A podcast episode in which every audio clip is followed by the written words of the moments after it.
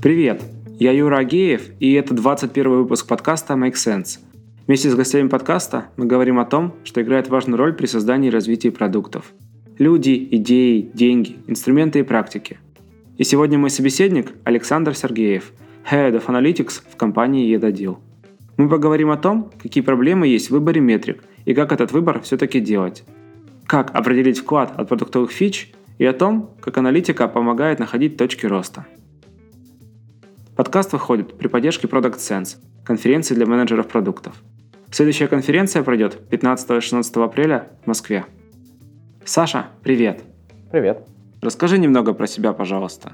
Как ты сказал, меня зовут Саша. Я занимаюсь аналитикой в компании Едодил. Мне 28 лет, и в аналитике я примерно ну, там, пять с половиной лет. Я начинал с э, веб-аналитика. Тогда это был мой первый опыт, и я попал в компанию Beeline на позицию стажера веб-аналитика. Собственно, решал там задачки по созданию отчетов, дашбордов и какие-то расчеты в Excel. Потом перешел э, в компанию Кари. Это был e-commerce проект, в котором я помогал уже делать аналитику и настраивать события, цели через GTM. Писал технические задания и, в общем, помогал ребятам с э, аналитической стороны при запуске интернет-проекта, интернет-магазина. В это же время я работал как консультантом аналитики в Киеве. Там занимался в основном поведенческой аналитикой, помогал простраивать воронки пользователей, искать аномалии в э, поведении, оптимизировать шаги этих самых воронок оплаты. Ну, то есть Kiwi как сервис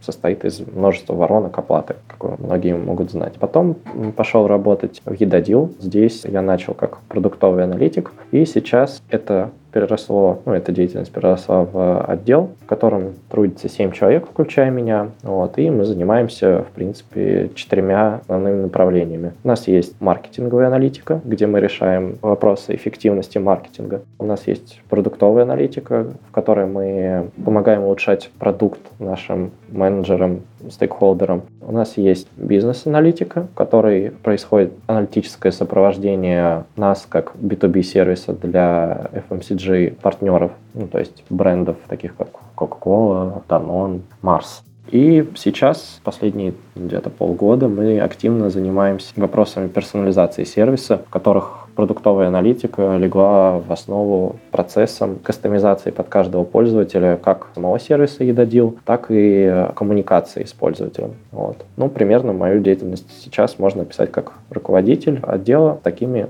стримами. Как-то так. Мы много раз с тобой общались, и я много твоих докладов смотрел, и я знаю, что в Едодиле вы умеете предсказывать отток пользователей по первой сессии. Это правда?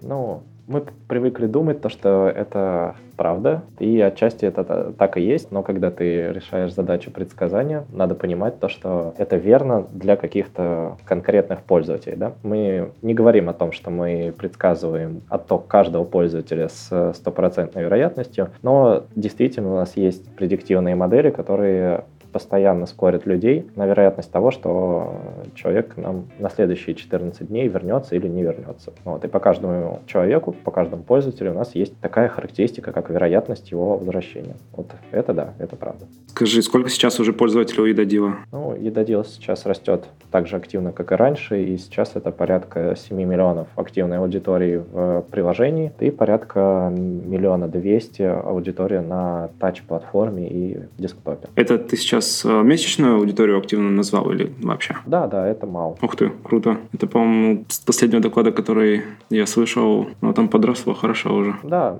последний доклад, который я рассказывал, там было около пяти. Вот сейчас семь на API. Еще мы развиваем точевую платформу. Крутяк. В одном из тоже разговоров, по-моему, летом мы встречались, общались, обсуждали аналитику. Ты высказал такую интересную концепцию, что есть, в принципе, три уровня, наверное, развития аналитики в компании. Расскажи слушателям про это. Ну смотри, на самом деле эта концепция не какая-то новая, а достаточно известная. Вот ее э, я прочитал из некоторых книг, где аналитики большой четверки проводили ревью своих сотрудников и там подчерпывали какие-то, ну, у них много, соответственно, отделов аналитик, вот, и они подчерпывали степень зрелости этих отделов отделов относительно бизнес-процесса. На самом деле это мне навеяло на мысль о ну, своем собственном отделе внутри Едодила, как мы ну, развивались. Вот. Потом я увидел, ну, общаясь с разными людьми, которые занимаются аналитикой в различных продуктах и у нас, и, э,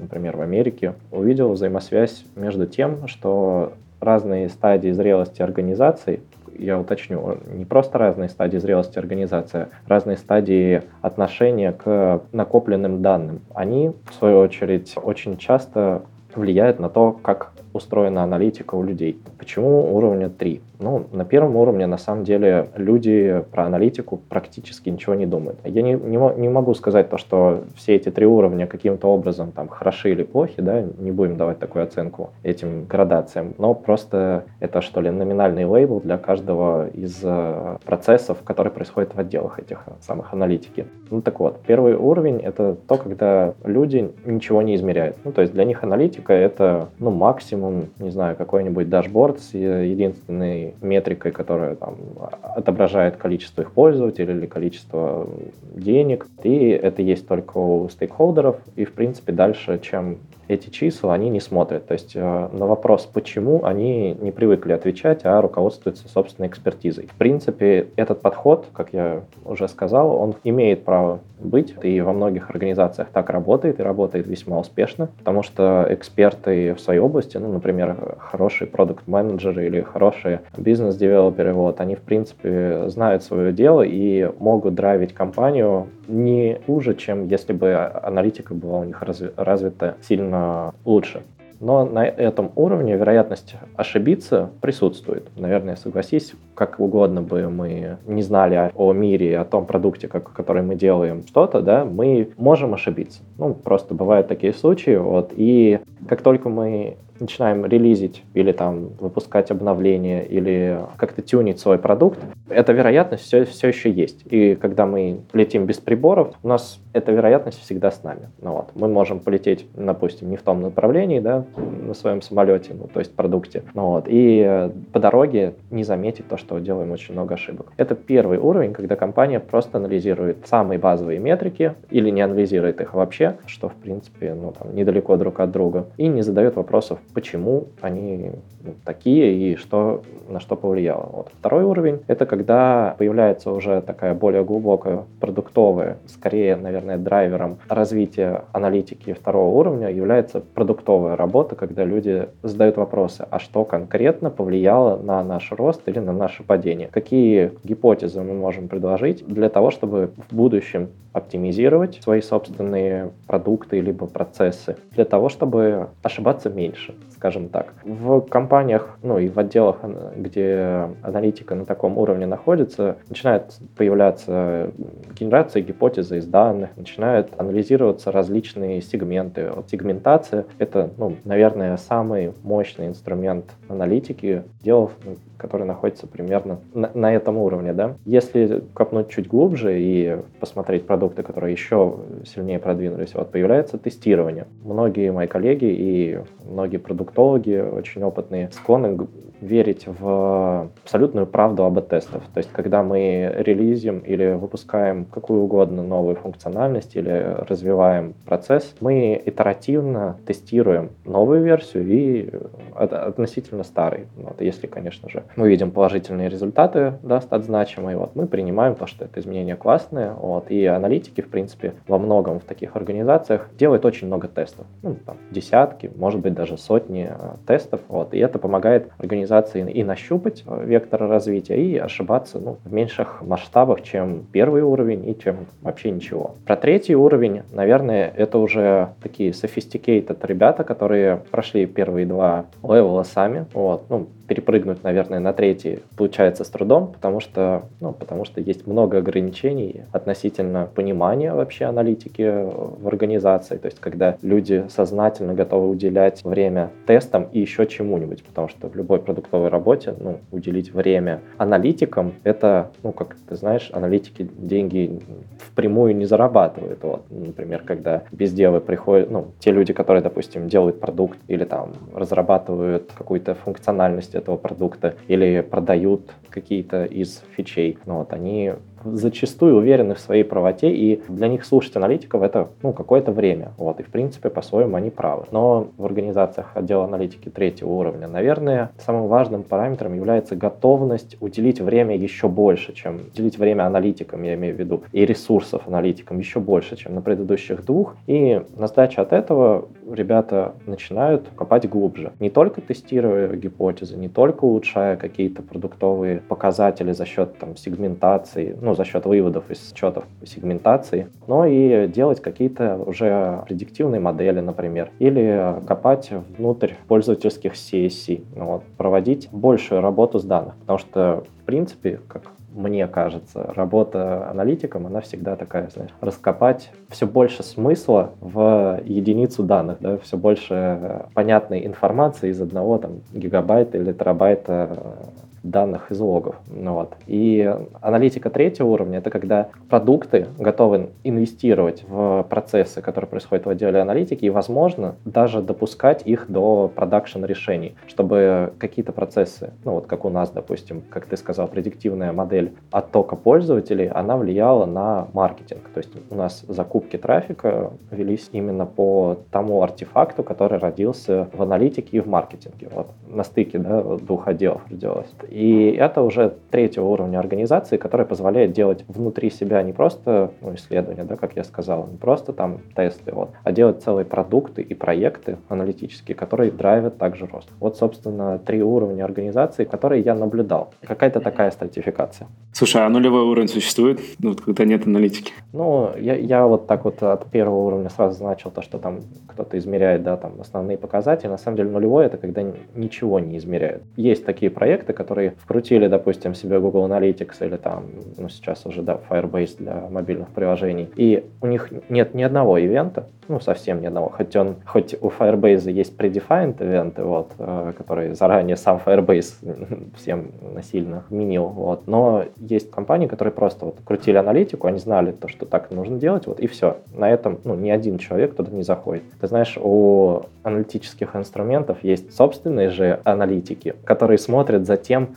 как используется интерфейс аналитики, ну, собственно, пользователем. Вот. И я видел эти отчеты и у Xpanel, и у других систем. Ну, вот. И там действительно подавляющее большинство приложений, да, ну, конкретно про мобильных приложений, если брать, вот, которые не смотрят отчеты, ну, хотя бы раз в неделю. Ну, то есть там есть ребята, которые платят Xpanel э, по подписке, вот, и не заходят в отчеты. Вот, наверное, это похоже на нулевой уровень. Слушай, ну они, может быть, данные собирают, чтобы потом можно было анализировать ну, там, через годик. А, да, вот э, данные собирают, да, возможно, возможно, они... Коварный план просто. Не буду за них говорить, да, но напрашивается вывод. Продуктовая аналитика сейчас это must-have.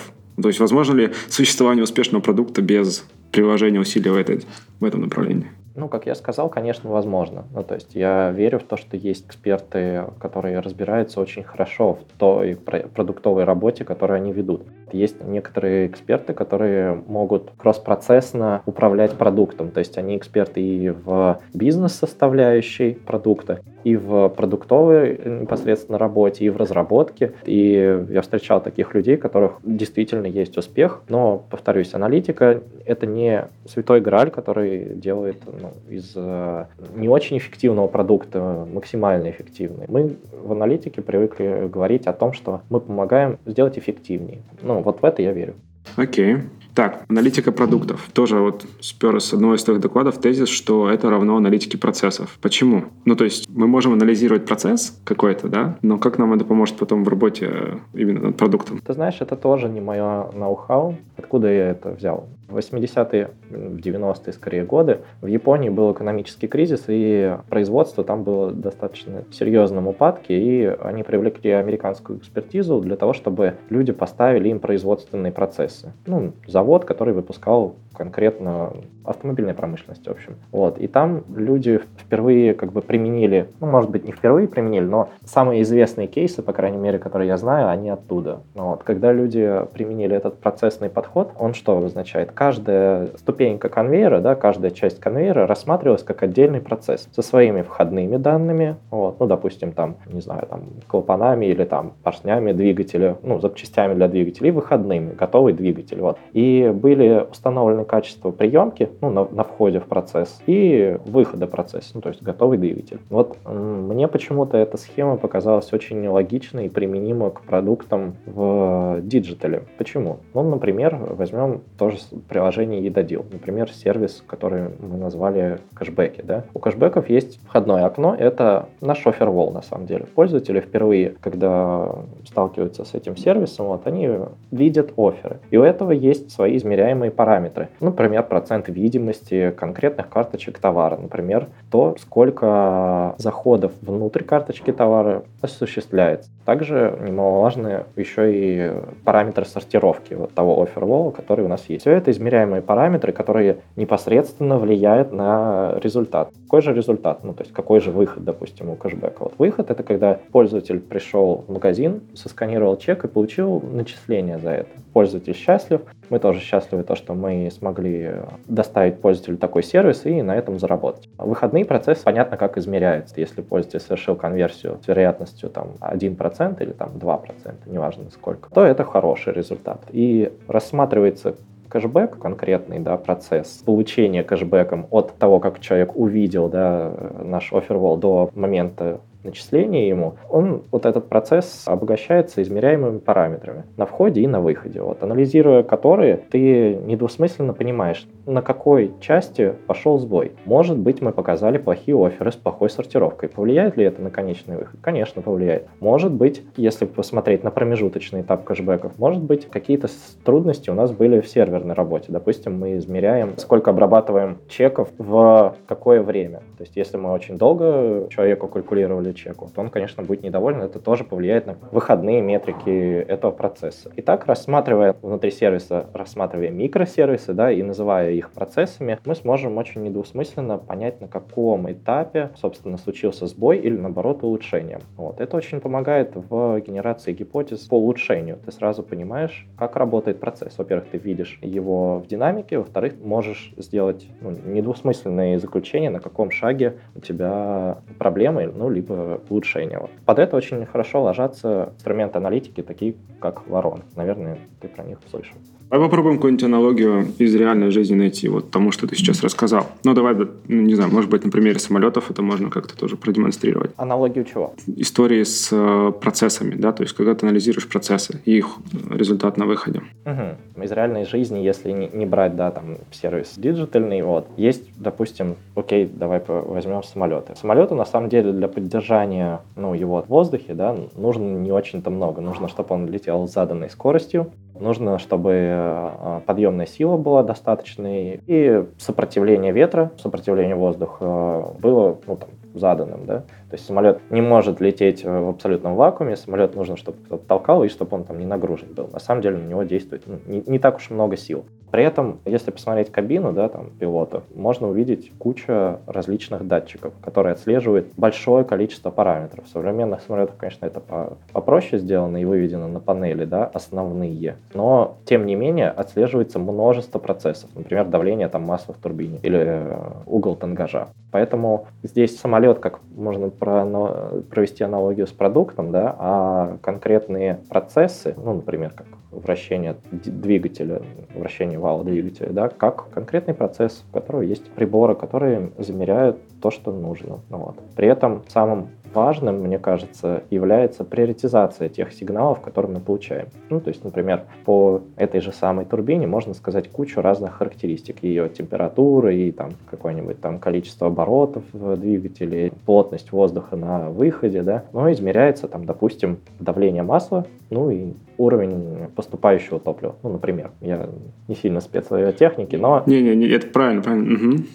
Но, да, но выводятся приоритетные сигналы, которые более всего чувствительны к тому, что что-то пойдет не так. Ну или наоборот, в хорошую сторону это тоже работает. Почему я такую аналогию ну, думаю, что имеет место в продуктах, ну, по крайней мере, в мобильных продуктах. Вот. Очень похожим образом можно проследить здоровье продукта. То есть ты можешь измерить основные показатели и вводить их себе на витрину. Но у тебя обязательно должна быть пирамида метрик, которая тебе расскажет, что если твоя основная метрика повернула куда-то не туда. Есть тезис, что любая информация, которую ты получаешь э, из любых источников, она должна приводить к тому, чтобы твое поведение как-то менялось. В противном случае это, наверное, не очень полезная информация, либо она может быть когда-нибудь понадобится в будущем, но если мы говорим про бизнес, то вот э, пример с самолетом классно это иллюстрирует, да, то есть если у тебя что-то идет не так, то ты должен увидеть именно эти данные, чтобы поменять свое поведение. Это правда. И причем не должно быть э, разночтений. Так сделано, ну вот, допустим, даже вот если упростить приборы машины, вот там не бывает так, чтобы тебе показалось 4 сразу сигнала. Ну, может быть, бывает, но в супер редких случаях, и ты не знал, что делать. Ну, допустим, скорость, да, и там топливо показывают совершенно разные. Допустим, у тебя закончилось топливо и скорость там 150. Вот так, такого не допускается в такого рода приборных панелях. Вот. И в продуктах мы тоже не должны допускать того, чтобы у нас была огромная пелена данных, да, и огромное количество приборов, которые, в принципе, сигнализировал, ну, похожие вещи, но читать и интерпретировать одному человеку, глядя на дашборд в голове, это мы усложняем, в общем, сильно задачу, когда мы э, разрастаем дашборды слишком большим количеством дополнительной информации. Ну да, к тому же мы же не пилоты, нас там не учат по 6 лет смотреть на эту панельку, а потом еще 6 лет нужно отлетать вторым пилотом, чтобы стать первым. Недавно видос просто смотрел. Окей, ты упомянул про пирамиду метрик. Если я правильно помню, там история такая, что у тебя наверху какая-то ключевая метрика, от которой идут э, метрики там, второго порядка, от нее третьего, ну и так дальше вниз. Правильно? Все правильно, да. Что на вершине вот этой пирамиды метрик у Едодила, если это не секрет? Да, это, в принципе, довольно, довольно базовые вещи. Вот. Едодил как сервис, который предназначен для того, чтобы пользователи выбирали себе FMCG продукты, ну, продукты FMCG сегмента. У него ключевая э, задача — это рост, ну, самое первое. Вот. Чтобы продукт рос, и кажется, мы пока с этим справлялись. Поэтому на вершине, ну, на самом верху пирамиды метрик у нас это наша аудитория. Ну, то есть MAU. То, о чем ты меня спрашивал в начале разговора. Рядышком, ну, то есть на уровне ниже, стоят метрики уже заработка. Вот мы хотим не только расти, вот, но еще и приносить деньги, потому что мы все-таки в конечном итоге бизнес. Поэтому метрики LTV стоят ну, на следующем уровне. Также мы хотим расширять покрытие едодила товарной корзины человека. У нас сейчас основной фокус на сервис кэшбэков, поэтому мы хотим, чтобы мы предлагали человеку более полный офервол товаров из его потребительской корзины. И здесь это также важно, как метрики заработка. Поэтому ну, вторым уровнем после аудитории идет еще вот эта метрика. Вот. От нее зависимых достаточно, как ты понимаешь, много. То есть уровень 3-4 это у нас достаточно гранулированный. Причем эта парадигма работает не только в рамках одного приложения, но и в рамках микросервисов внутри приложения. Ну, допустим, если взять наш основной кейс, ну, не, не кэшбэчные, а каталоги, да, ну, мы предоставляем еще информацию о скидках в, в федеральных сетях ритейла, и это тоже как можно рассматривать как микросервис. У него есть основные метрики, ну, допустим, количество потребленного контента. Мы хотим, чтобы в этом сервисе люди больше смотрели товаров, тем самым вовлекаясь в сервис. Вот. Для нас это коррелирует со многими э, другими хорошими метриками, которые мы хотим растить. Но для вот конкретно этого микросервиса самое главное вот это – количество потребленного контента. От нее, конечно же, зависят другие метрики. Ну, то есть, что я хочу сказать. Пирамида метрик — это как универсальная тулза, которая может быть применима не только к приложению, но еще и к микросервисам внутри приложения. Это работает. Как-то так, такая парадигма. Скажи, ну вот ты говоришь, что есть основная пирамида метрик, и могут быть еще связанные, да, там с ней, ну то есть есть, если отдельный сервис там есть или фича, то есть мог, могут быть еще там встро, встроенные или просто отдельно стоящие такие маленькие пирамидки, если я концепт ловил, да? Конечно. Скажи, вот в таком же случае могут возникнуть зависимости чтобы увеличить метрику там, в какой-то сторонней там, пирамидке, там, не знаю, для фичи или для приложения, тебе, возможно, придется пожертвовать чем-то от общей пирамидки. Ну вот может ли быть такое? Ну, типа такая вза- взаимозависимость, которая просто тянет одну из пирамидок вниз, условно. Да, на самом деле, ну почему пирамида? Ну или можно сказать, что это граф, да, ну то есть пирамида как-то легче воспринимается, может быть это граф. Тебе нужно знать, во-первых, зависимость каждой метрики и ее ценность. Ну то есть ты понимаешь то, что, допустим, зависимая метрика, почему вообще эти уровни существуют, почему их там два или три, сколько удобно для каждого там продукта, наверное, по-своему. Вот. Потому что у них разная ценность и разный вклад в, в, в зависимости, да, в, в зависимости от самой от, от вершины. Если вклад метрики, допустим, количество добавлений в список продукта у нас минимальный, по отношению к самой главной метрике МАУ, мы это знаем. Ну, то есть мы должны всегда иметь в голове, ну, либо в визуальном исполнении, то, насколько эта метрика может отклониться чтобы мы не предпринимали каких-то actionable действий. Ну, допустим, для нас, если фича «Мои магазины». Ну, вот люди, мы людям даем такую функциональность добавить в избранное свой любимый магазин. Эта фича, как ни странно, не очень популярна, вот, и мы знаем то, что если эта фича упадет достаточно сильно, вот, мы не будем просить всю команду отменять важные таски по, по росту других метрик, потому что эта фича не делает нам большой вклад. Ключевой вопрос, как проверить этот вклад. Здесь уже немножечко сложнее задача, вот, и это скорее под силу отделам аналитики второго уровня, ну и организациям, где аналитика вот на втором уровне находится. Вот есть такой хороший метод, который называется ухудшающие, ухудшающие эксперименты. Это жестоко, но это дает слишком много профита, чтобы это не делать. Ну, профита я имею в виду в понимании. Когда ты, допустим, продолжим тот кейс с э, фичой «Мои магазины». Взял и сказал то, что фича «Мои магазины» ну, делает свою работу очень некачественно. Мы знаем, как некачественно. Мы, допустим, возьмем и скажем, что вот в городе, не знаю, там Воронеж или Липецк ты можешь добавить в мои магазины сеть, которая ну, самая непопулярная. Только одну и самые непопулярные. Это, безусловно, ухудшит эту функциональность. Здесь спора нет, что мы из моих магазинов, из возможности добавить любой свой любимый рядом с домом магазин, вот сделали ну, юзеру плохо. Ну, конечно же, мы не раскатываем это на всю аудиторию, а запускаем тест, в котором есть ну, стандартный АБ. Есть А, Б и контроль. И на этом тесте мы видим, насколько сильно прокрасилась каждая метрика. Насколько чувствительно изменение в худшую сторону моих магазинов для сэмпла, допустим, одна десятая аудитории Липецка, а, едодильной аудитории Липецка, а, или там, допустим, Воронежа, неважно. Насколько сильно она влияет на все остальные метрики, ну, на всю остальную пирамиду. Таким образом, один раз, ну или там несколько раз, проведя такие тесты, получается бесценное знание о том, насколько же сильно каждая из функциональностей аффектит весь остальной продукт. Вот. И, конечно, если все осталось как было, это достаточно прозрачный сигнал, а стоит ли эту фичу дальше девелопить вот, и реагировать на ее падение, даже если эти падения достаточно заметны. То есть, если там упростить, то вы просто что-то вырубаете и смотрите, там, пошло где-то падение по другим местам. Ну, если упрощенно так прям. Ну, вырубаем это совсем выключение, да, мы делаем так, что... Почему ухудшающее? Мы делаем так, чтобы... Ну, мы заведомо знаем то, что, допустим, вот так мы сделаем плохо. Ну, допустим, если в поиске вместо саджестов по слову молоко мы покажем, там, например, саджесты с пивом, вином и всем остальным. Ну, допустим, вот так. Конечно, это не слишком красиво по отношению к юзерам, и мы, наверное, увидим в отзывах несколько гневных писем. Вот, но это, правда, стоит той достаточно ценной информацией в продуктовом плане ценной, вот, которая сформирует правильное представление о метриках.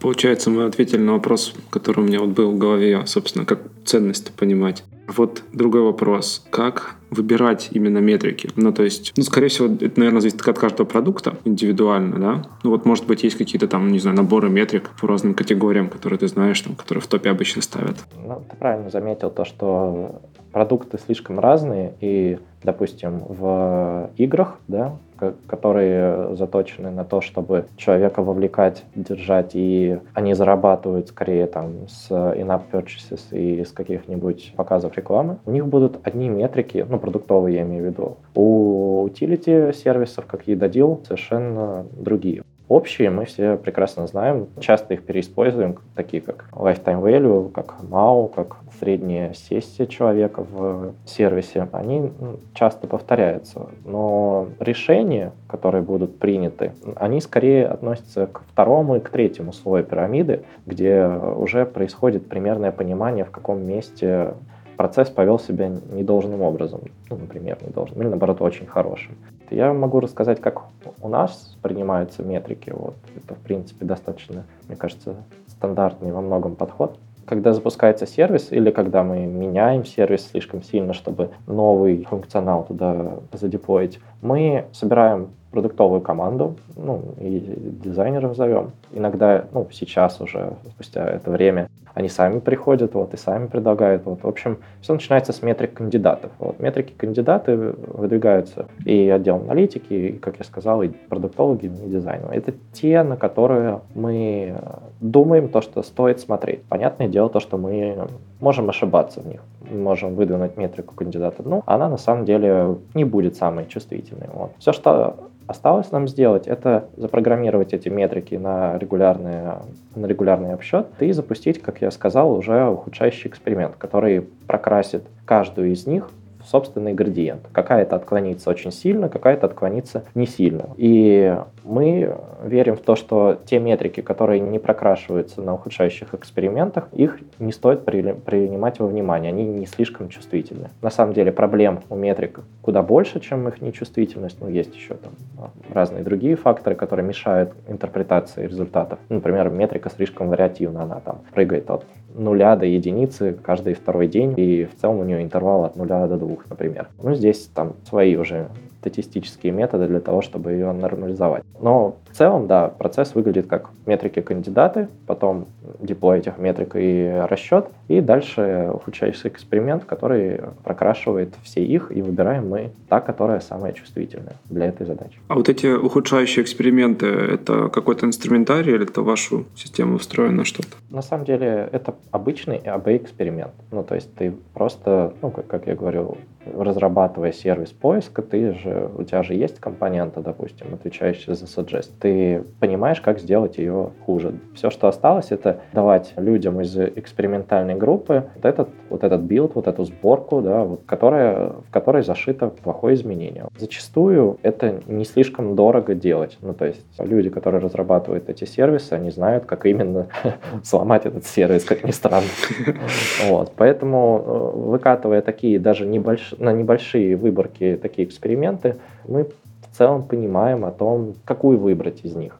Более сейвового какого-то способа, я думаю, можно найти, но просто вот этот метод работает наверняка на нашей практике. Почему не позитивные изменения? Ну, то есть, или просто потому, что улучшить, типа, сложнее? Ты знаешь, как улучшить наверняка? Ты знаешь?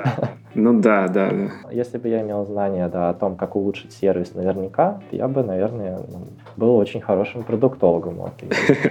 Хорошее замечание, да году, в 2016 я был на Camp, и там выступал Олег Левчук. У него доклад назывался «Усталость от управления метриками». Потрясающий доклад. По-моему, я уже рекламировал его где-то здесь в подкасте в одном из выпусков. Ну, в общем, э, там история заключалась в том, что, ну, типа, надоело. Слишком много метрик, это слишком бездушно, и вообще непонятно, зачем тогда всем, всем этим заниматься. Ну, вот есть такая точка зрения, а есть еще э, немножко другая, которая тоже периодически сталкивалась в том, что, ну, их реально становится слишком много, и вот не видно за деревьями-то леса. По твоему опыту вообще, почему такое происходит? Как? Зачем? Здесь я должен уточнить, про какие конкретно метрики ты имеешь в виду. Ну, допустим, если мы говорим о метриках в машинном обучении, например, да, где мы оцениваем точность классификатора, ну вот у нас есть процесс, который берет наши данные и допустим, присваивает, ну, тот же, возвращаясь к разговору о, о предикте возвращения пользователей. Вот если в процессе, где мы узнаем о пользователе, вернется он, ну, пробуем предсказать, убрать метрики, то я не понимаю, как в целом процесс будет работать. Ну, то есть ты будешь, ты сделал как бы продукт, который понятную работу делает, да, а у него нет метрик, метрики качества. И потом ты на этом продукте построил другой продукт, ну, конкретно в нашей схеме это маркетинг, закупки перформанс-рекламы, если быть точнее, то без э, понимания, а лучше ли этот продукт работает, чем, ну, лучше ли этот, ну, когда ты его будешь девелопить, ну, развивать, вот, есть вероятность, то, что ты как я сказал, про организацию там, первой группы, вот, несколько раз свернешь не туда, и, в принципе, с продуктом ну, будет сложно работать. А если ты говоришь про продуктовые именно метрики, вот, о которых мы говорили после... Слушай, это был 2016 год, я думаю, тогда еще было не модно про email говорить, поэтому, скорее всего, речь была про продуктовые, да? Ну, про продуктовые я тут и согласен, и не согласен, как я вот э, начал про эгиду с развитием аналитики. Успех, на самом деле, не думаю, что невозможен без метрик. Ну, то есть можно от них отказаться, и все равно у тебя может получиться. Как я, опять же, заметил, мы про эффективность скорее, как сделать более эффективно, как э, направить работу команды продуктовой, например, в более, что ли, понятное и в более выгодное русло для всех, и для пользователей, чтобы они получили ну, именно то, что их волновало, ну, то есть те изменения, которые от них были услышаны через данные, и чтобы продукты сконцентрировались на тех вещах, а не метались от одной гипотезы к другой. Ведь как мы с тобой сейчас решили, вот абсолютно наверняка знать, что улучшит продукт, не получается. Есть еще, знаешь, качественные исследования, ну, то есть, может быть, про душу здесь имелось в виду еще в разрезе качественных исследований. Ну, допустим, ну, многие, я не спорю, многие опытные продуктологи очень ценят такой инструмент, как Каздев. Когда ты слушаешь пользователя, ты генерируешь гипотезу и, собственно, имплементишь ее и ожидаешь то, что ну, она выстрелит и э, пойдет улучшение. Это ну, не противоречит, по моему мнению, тому, что можно еще и валидировать это на метриках. То есть, когда ты гипотезу запрограммировал себя, допустим, в приложении или на сайте, выкатил ее, вот, ты хочешь увидеть отклик метрики позволяют увидеть этот отклик на всей твоей аудитории. Поэтому, ну, тут я, ну, если подводить итог, да, и согласен, и не согласен с, этой, с этим посылом одновременно. Пока ты говорил, у меня вот возник крамольный вопрос. Если аналитики увеличивают, задача аналитиков увеличить эффективность, как оценить эффективность работы аналитиков? Эффективность от аналитиков? Да, ну вот... Э, от работы аналитиков? Да-да-да, потому что, ну вот на, на примере Дадива, я так понимаю, ну, оптимизация там закупок, э, увеличение там, не знаю, LTV, retention, ну, там, ну, то есть мало там растет. То есть, давай так, кому, кому эту заслугу в итоге? Ну, там, вся, понятное дело, что вся команда работает, но в итоге же все равно должно быть... Да, конечно, вопрос очень понятный. И как раз Едодил проходил разные стадии. От стадии, когда непонятно кому, абсолютно непонятно. Ну, то есть изменения идут, да, мы когда-то констатируем то, что наши выводы повлияли в лучшую сторону, когда-то констатируем то, что может быть и не повлияли, ну то есть определенности нет. Вот. Но очень понятным становится процесс, допустим, мы измеряем деньги или там мы измеряем пользовательский ретеншн, да, и когда мы сделали какие-то выводы, которые привели к тому, что появился макет, ну, продуктовые изменения, да, которые мы выкатили и сдеплоили. Выкатывая изменения через э, тест, ну, то есть видя, сколько мы, допустим, добавили или, ну, если мы провалились, то сколько отняли в метрике там retention или в метрике денег, мы видим, ну, прозрачные value. Вот наша работа совместная. Отделить ее, ну, от работы продуктологов или работы дизайнеров или разработчиков, наверное, трудно, но когда гипотезы применяются и изменения изменения видно на тесте, то, что максимизирует какую-то метрику на стат значимую величину. Я считаю то, что здесь заслуга аналитиков точно присутствует. Ну да, иначе бы не было этого изменения. Там. Ну, и либо оно было, но каким-то другим. Аналитики, конечно, они сами чаще всего не умеют выкатывать фичу, э, рисовать ее и все остальное. Это да, это full stack аналитик. Сам проанализировал, сам придумал точки роста. Удавалось ли вот словить там, на твоем опыте какие-то там прям колоссальные истории, которые там, не знаю, взрывной рост принесли пользователю в деньгах? Я бы сказал, что это у нас получалось когда-то, когда-то не получалось. Получалось, на мой взгляд, в двух случаях. Попробую два описать. Первый случай — это как раз с предиктом ЛТВ, который родился, как я сказал, на стыке маркетинга и аналитики. И этот проект и продукт, который мы делали с Маратом, он повлиял очень сильно на эффективность закупки нашего трафика и на, самое главное, на его качество. На сдачу от предиктивку мы получили очень хороший рост э, в 2017 году. И здесь точка роста понятно, как была найдена. Мы взяли данные, ну, практически все, ладно, наверное, все данные, которые у нас были. Где-то около года мучились тем, чтобы их почистить, обучить модель, и потом, самое главное, применить модель. Вот. Применить тоже оказалось не очень просто. Но это тот проект, да, который, можно сказать, отчасти Data Science, отчасти аналитика, отчасти маркетинг, вот, который позволил ну, из данных, которые у нас были, понять по пользователю самую ценную информацию, останется он с нами или нет. И под этот предикт оптимизировать маркетинг. Здесь мы нащупали, ну то есть проблема этого метода, конечно же, в том, что мы конкретно, достоверно не знаем, какие паттерны влияют, да, но повлияли на принятие решения моделью, то, что пользователи вот такого характера классные, и давайте закупать их. Но на самом деле, ну, конкретно в нашем алгоритме был список фичей. Ну, это стандартный, на самом деле, стандартный метод из sklearn'а, который э, ты можешь вызвать в алгоритме градиентного бустинга. Это фичи importance, и для нас это были понятные наборы фичей, это были конкретные паттерны поведения. Паттерны поведения я имею в виду ну, связки ивентов, да, связки событий, которые они сделали, и параметров, которые повлияли на вот как раз вот принятие решения моделью, вернется человек или нет. И, соответственно, все, что нам нужно было, зареверс-инженерить эти фичи, ну, то есть посмотреть, типа, те люди, которые хороший скор получили, то они, собственно, делали, что, что за паттерны поведения. Вот. И вот в этих паттернах поведения искать оптимизацию, то есть нам нужно было показать людям вот этот хороший сценарий. Конечно, нет уверенности, то, что не попутаны причины и следствия, да, здесь надо понимать то, что модель скорит по данным, которые уже накоплены, то есть она говорит, что вот у меня есть фичи,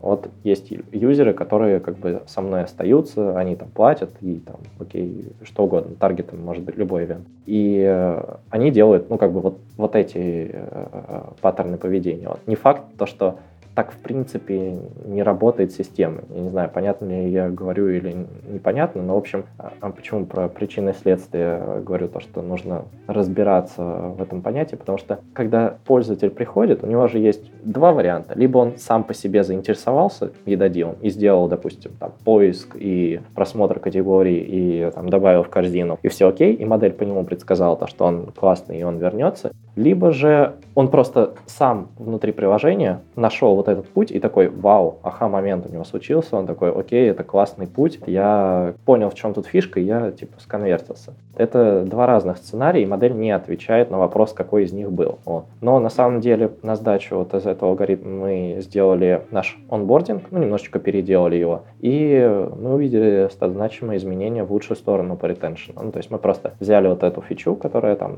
которые у нас были, поместили их в начало приложения и заставили всех пользователей, условно говоря, с ней стал, столкнуться. Мы увидели, не скажу, что сильно большой импакт, но он был ну, в рамках продуктовой работы. Конечно же, сильно больше импакт был в маркетинге. Это вот одна, одна сторона, одна точка роста, которая позволила ли делать наши данные. Вторая точка роста, в которой я, наверное, в последнее время больше верю, это в то, что продуктовые процессы, они все-таки имеют меньшую, что ли, степень гибкости по отношению к выводам о чем я говорю? О том, что когда аналитик сделал какое-то исследование, да, или там какой-то алгоритм сказал то, что вот эти паттерны, э, влияющие на, допустим, там, целевую метрику или целевой ивент, чтобы продукту сделать хорошее изменение, нужно, чтобы время прошло, чтобы от, э, от, нагенерились гипотезы, как это улучшить. Ну, допустим, как мы сказали, то, что в онбординг это надо вытащить. Нужно это отрисовать, нужно выкатить этот релиз, и не факт, что состояние еще актуальное. Ну, то есть это достаточно долгий цикл. Сейчас я верю в то, что точки роста находятся там, где с пользователем происходит быстрая коммуникация. Если вспомнить график ретеншена, ну, как вот он обычно выглядит, вот, это такая кривая, которая имеет очень быстрое падение в первые дни и плавный спуск последующие. То есть, по сути, это означает то, что основное большинство пользователей уходит в первое свое взаимодействие и остается потом ну, плавный такой нерезкий отток.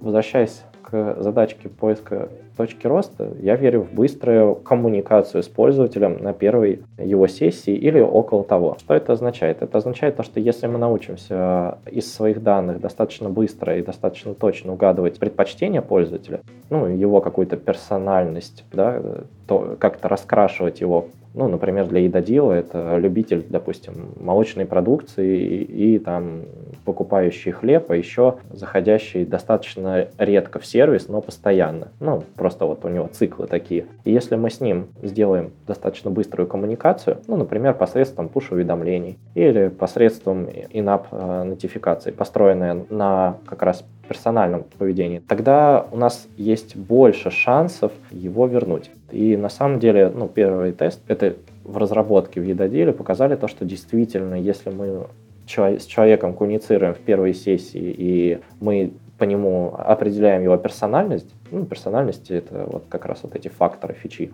пользователя, вот, и коммуницируем релевантным сообщением ему, то это повышает вероятность его вернуться. И точки роста я вижу именно в том, чтобы в данных находить вот эту вот персональность максимально быстро и максимально быстро ему отвечать коммуникацией. При этом здесь, как мне кажется, достаточно большое поле а, по оптимизации. Во-первых, ты можешь улучшать точность своих алгоритмов, которые классифицируют, ну, раскрашивают человека, условно говоря, в какие-то цвета, и повышать релевантность своих сообщений, ну, то есть тестируя различные подходы. То есть, допустим, тем, кто любит молочку, молоко. А еще, может быть, тем, кто любит молочку, молоко и блины. И вот такими связками, да, можно действительно с пользователем выстроить какой-то такой быстрый диалог, пока он еще не забыл про сервис, пока вот он зашел, инвестировал в какое-то количество времени и сил, и здесь же его можно пробовать вернуть. Причем не обязательно push-нотификация, это может быть какой-то персональный виджет на сайте, это может быть выдача какая-то, которая быстро пересортировывается, может быть что угодно, вот. но я верю в то, что быстрая коммуникация и релевантная вот, должна, по крайней мере, улучшить. Ну, по крайней мере, на тестах видно, что она улучшает. Слушай, это чем-то напоминает, ну, вот, в принципе, концепцию рекомендательной системы. Ну, да. Многие рекомендательные системы используют какую-то уже накопленную статистику по пользователю, да. Я здесь скорее, ну, да, про это, но еще Плюс и про, еще про то, чтобы, вовремя, чтобы да. да, это было вовремя. Потому что, опять же, вспоминаем эту кривую ретеншена, она выглядит так, что у тебя основное количество основное количество пользователей падает ну, в первом взаимодействии. Вот. А если, ну, и если ты на них повлияешь хотя бы ну, там, на процент или на два, но в количестве они тебе дадут ну, типа, сильно больше, чем если бы ты повлиял на этот процент или на два после вот этого ну, спуска, потому что там, в принципе, в когорте уже меньше пользователей осталось. Поэтому я верю, что эффективность и точки роста, они ну, вот в быстрой персонализации, если это так можно назвать. Ну да, позволяющий выровнять немного эту самую кривую.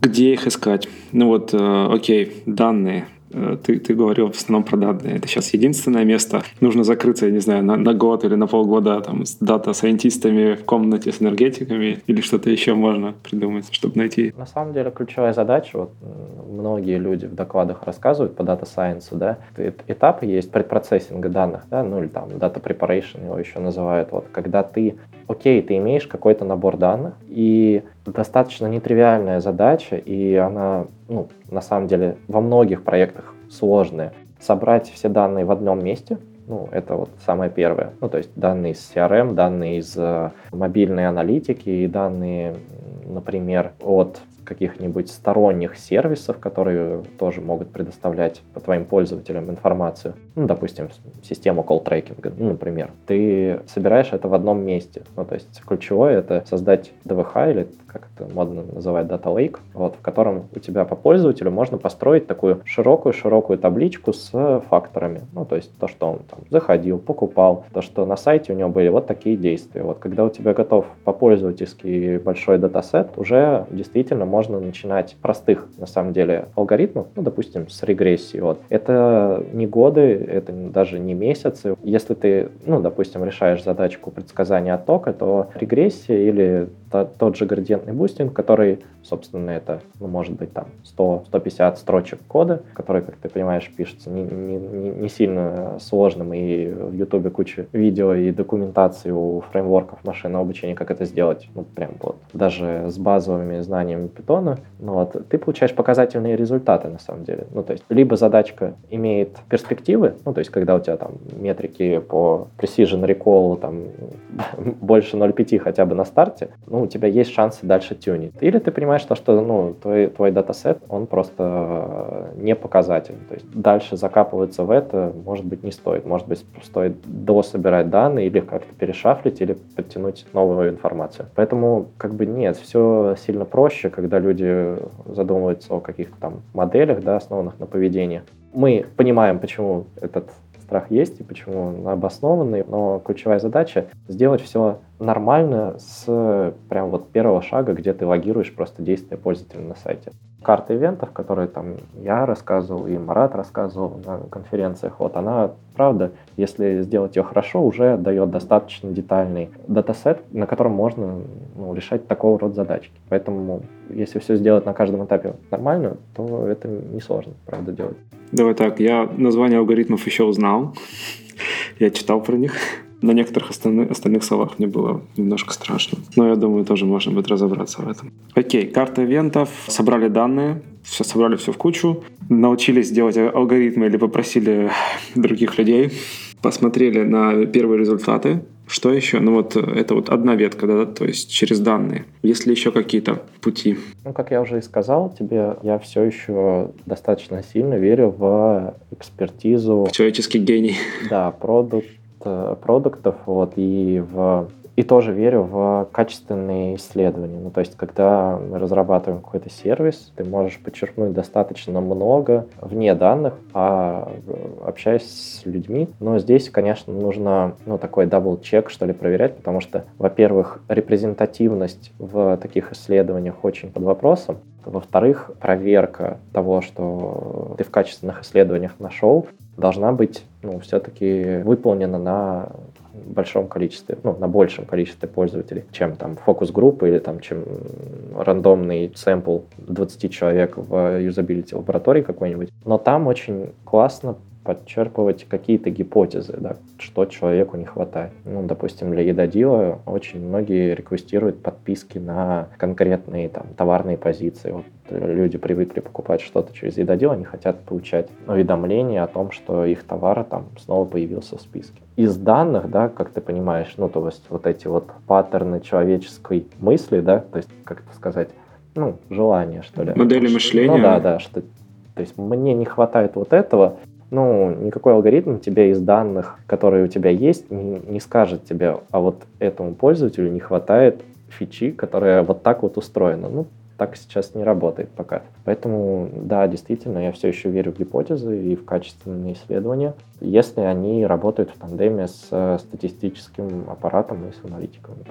Слушай, а вот э, по сути, анализируя поведение человека, мы, в принципе, понимаем, что ему интересно. Как минимум, да, ну, собственно, так работают рекомендательные сервисы. Они неплохо ориентируются в том, что человеку интересно, и начинают там подсовывать ему, ну, схожие там категории, я не знаю, схожие там продукты и прочие вещи. Почему? Ну, да, блин, а, ну, алгоритм, да, не может, наверное, догадаться, чем не хватает. Или может? Ну, смотри, здесь как бы задача, чего не хватает, она все равно должна быть переформулирована в машиночитаемую хотя бы форму. Ну, то есть она должна быть, если не, не бинаризована, но как-то иметь конечное количество решений, ну, либо, а, это уже я термины Data Science ухожу, ну, в общем, ты понимаешь то, что можно из твоего массива информации проверять гипотезу или там учить алгоритм, выбирать самую вероятную связку. Ну, допустим, человек и отток, человек и покупка, человек и там недостаток фичи А. Ну, или там обрыв сессии резкий, да, то есть он, например, был лояльным пользователем, пользовался, пользовался, пропал. Ну, ну да, э, обучение с, с учителем, оно всегда опирается на то, что есть какой-то размеченный кусок данных, да, который машина старается, ну, в котором машина старается наискать связей. Вот, и потом, переиспользуя эти связи э, и зависимости, уже скорить других. Поэтому задачу, чего не хватает, тебе нужно сначала собрать пул вот этих вот, ну, как бы, чего не хваташек, назовем их так. Ага. Ну, вот. То есть тебе все равно нужно их придумать, да, а потом да, еще да, найти. Да. Сама составить, скорее всего, ну, это достаточно сложная задача. По крайней мере, я не знаю, как решить. Слушай, мы, думаю, к выпуску этого подкаста добавим ссылку на какую-нибудь статью на русском языке, чтобы там термины как-то замачились у людей в голове. А то вот это обучение с учителем, я-то тебя понял. Но надо будет все-таки включить это. На самом деле, мне кажется, сейчас это достаточно распиаренная тема, и очень многие люди интересуются интересуются и продвигают эти продукты. Вот если взять два года назад, да, когда мы с Маратом пробовали подойти к этому вопросу, да, ну, научить алгоритм предсказывать отток, мы ну, чуть ли не единственные были, вот, не знаю, там из Гугла, ну, в смысле, если ты гуглишь, да, вот это вот а, предсказание оттока в мобильных приложениях, именно конкретно, там ну, пару-тройку кейсов только мы намайнили. Были еще ребята из России, которые, ну, как бы сказали нам то же самое, что вот есть вот эти пара-тройка кейсов, да, которые вот только они и есть. И буквально вот два года прошло, и есть конференция Go Analytics называют. Там каждый второй доклад, он про Predictal TV. Ну, то есть, как бы популяризация этого вопроса, она достаточно объемная, поэтому я думаю, многие из э, слушателей, они ну, точно про это слышали, вот, если не слышали, то, ну, Теперь прям вот точно. да, с первого слова в запросе поиска они, ну, прям найдут ответ. Это круто, на самом деле, что так быстро технологии эти развиваются. Мне кажется, у них... Ладно, это и так очевидно, что у них большое будущее. Давай немного закругляться. Такой, не знаю, блиц, не блиц, но попробуем. Твой любимый инструмент для анализа данных? База данных, скорее всего, и SQL строка. Самое простое? Через терминальчик? Я бы даже сказал, вот э, можно разделять, э, извини, что развернуто и не блиц. Вот. Я бы сказал то, что мне удобно брать датасет SQL, вот, и если мы говорим про какие-то там статистические анализы, то это делать в Python, в Jupyter ноутбуке. Инструмент э, для сбора данных, метрик? А, у нас апметрика. Ну и, ну если бы я выбирал, да, ну, то есть если бы меня спросили, на чем, то у меня есть два фаворита. Один open source Snowball, а второй Amazon Analytics, как ни странно, для мобильных приложений. Интересно. Хорошо. Кого ты читаешь по аналитике, по продуктовой или там по Data Science? Кого можешь порекомендовать? Ты знаешь, я хожу на курсы Шада, и мне пока там хватает, ну, последние, не знаю, там полгода. Поэтому... А что это такое? Школа анализа данных Яндекса — это а. школа, в которой выпускают специалистов по алгоритмам, машинному обучению. Ну, то есть там несколько есть сфер. Вот. Но в основном, да, это дата сайентисты, так их можно назвать. Вот. Поэтому конкретная литература или конкретно... А, у меня есть один блог, бывший ресерчер Google Play, по-моему, сейчас он там не работает, его зовут Эндрю Чен. Он очень такие хорошие, что ли, маркетинговые исследования проводит в рынке мобильных приложений. Хорошо, добавим ссылку. И последний, наверное, вопрос. Продукт менеджер хочет разобраться в продуктовой аналитике. Или хотя бы просто, чтобы заговорить на одном языке с аналитиками, что ему почитать или посмотреть? Ну, вообще, я думаю, то, что продукт-менеджер перед тем, как стать продукт-менеджером, должен попробовать быть, разобраться в продуктовой аналитике. Вот. Но мне очень нравится тот симулятор, который сделал мой коллега Олег Якубенко. Я так и знал, что мы вспомним про него.